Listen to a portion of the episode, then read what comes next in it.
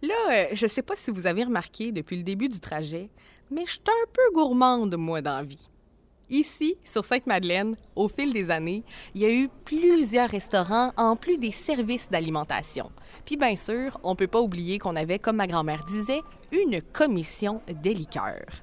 En 1968, on comptait une dizaine de restaurants, dont le Penmas dont je vous parlais tantôt. Puis semblerait-il que le dimanche soir, c'était le rendez-vous familial au roast beef, où on avait la chance d'être bercé par la musique d'un pianiste.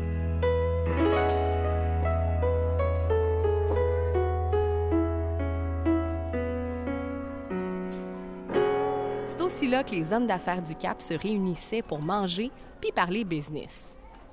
Je vous racontais tantôt que Sainte-Madeleine avait plusieurs services pour l'automobile. Un des services que je considère comme étant essentiel quand je fais un tour de machine, c'est bien les fameux casse-croûtes et roulottes à patates. C'est bien parce que la Sainte-Madeleine était bien populaire pour faire le voyage Québec-Montréal qu'on y a compté bon nombre de cantines du genre à travers son histoire. En passant, le mot casse-croûte tire ses origines des repas des ouvriers qui devaient manger à la va-vite sur les lieux de travail. On en apprend à tous les jours. Un des premiers à faire son apparition sur le boulevard, c'est le restaurant L'Orange. Il ouvre ses portes en 54 sous le nom de Mello, juste en face de l'étang du Moulin. Le lancement est fait en grande pompe avec une pleine page dans le Nouvelliste dans laquelle on était invité à essayer le nouveau jus d'orange d'une saveur tout à fait particulière d'une recette importée directement de Miami. Attention les enfants, découpez ce coupon et ça vous donne droit à un succulent verre de jus d'orange absolument gratis, valable les mercredis et jeudis. Mais euh, là, si vous avez soif, vous trouverez pas le restaurant en forme de grosse orange qui faisait de lui un resto facilement reconnaissable à l'époque. Vous vous souvenez peut-être qu'il y en a déjà eu un sur la rue Fusée, puis un sur la rue des Récollets à Trois-Rivières. Bref, c'était bien populaire. Une autre place qui était bien populaire, lui, pour ses patates cette fois, c'est chez Tarte. Ben non, le restaurant n'était pas populaire pour ses tartes, mais parce que le propriétaire était Monsieur Gilbert Tarte.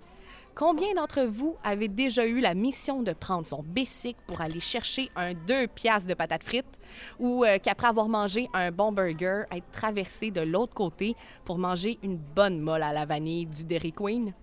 Question à 100 pièces. Êtes-vous plus euh, du type vanille, chocolat ou bien une twist?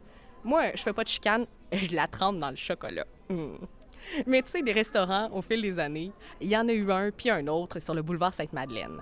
On peut penser à la Petite Madeleine, à chez Mariette, au Coq d'Or, le restaurant Madelon, chez Bert. Il y en a d'autres, là. Il y en a d'autres. La liste pourrait être bien, bien longue. On s'en ira pas plus loin sur Sainte-Madeleine. On va revirer de bord pour traverser de l'autre côté du boulevard, puis je vous conseille de le faire aux lumières. C'est pas mal plus sécuritaire, puis ça va me donner le temps de vous raconter une autre histoire. Il était une fois une histoire de famille, le patachou. Savez-vous que le patachou a commencé à Saint-Grégoire, de l'autre côté du fleuve? C'est la famille Descoteaux qui était déjà propriétaire d'une fromagerie qui a vu un casse-croûte qui allait pas vraiment bien. Monsieur Régent Descoteaux s'est dit Le local est là, on a déjà le fromage. Il manque juste des patates puis de la sauce. C'est-tu donc pas assez parfait, ça, rien qu'un peu? Puis c'est la journée où la fromagerie a été vendue que la décision a été prise de déménager le casse-croûte sur la rive nord du fleuve.